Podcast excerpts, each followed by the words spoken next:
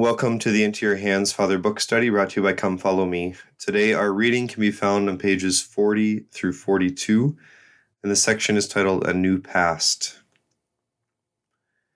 God can give us a new past.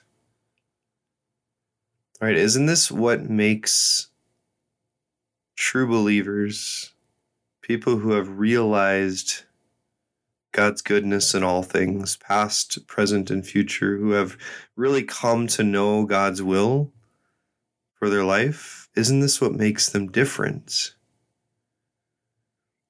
They live their lives with such joy, such peace. And many of them, as you get to know them, they have gone through so much struggle, so much pain. And there's a power and a depth to this that goes beyond just simply being good, happy people who are like okay with things and they just deal with things in a more positive light. There's a real power to people who get this. Right? This I love the part in the section where he he mentions the healing is this bringing about this healing in your past isn't just taking away kind of a a trashy situation right? It's it's not cleaning up the mess. It actually becomes a totally different thing. I've had this so many times in my life where I can look back at a situation and I can see a situation new in a different way.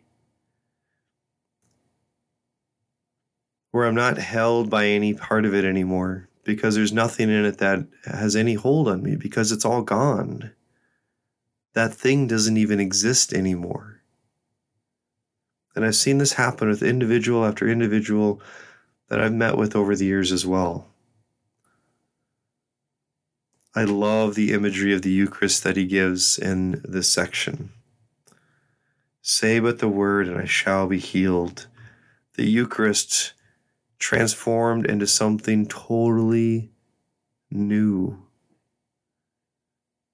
profoundly different, full of power, full of life. This is what makes a believer who assents to God's will different. A wound in our life that was the cause of so much suffering becomes a source of blessing.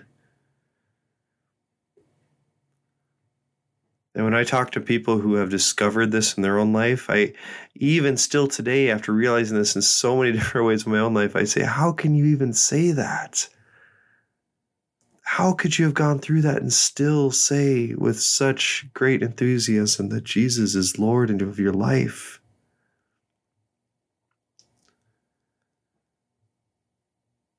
Finally, he gives the analogy of Joseph being sold by his brothers and, and Joseph coming to realize how good it was that they sold him to slavery. He said, God sent me before you.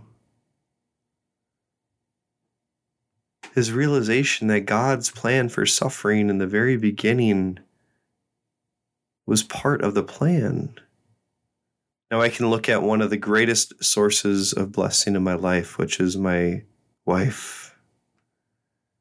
Right? I could trace back the last 15 years of all that happened in mine and hers life. And I can honestly say that without the things happen in our life that were the greatest sources of suffering in our life, most difficult, challenging things we may ever face in our life,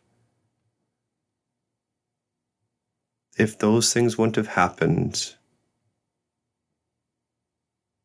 I wouldn't have her in my life.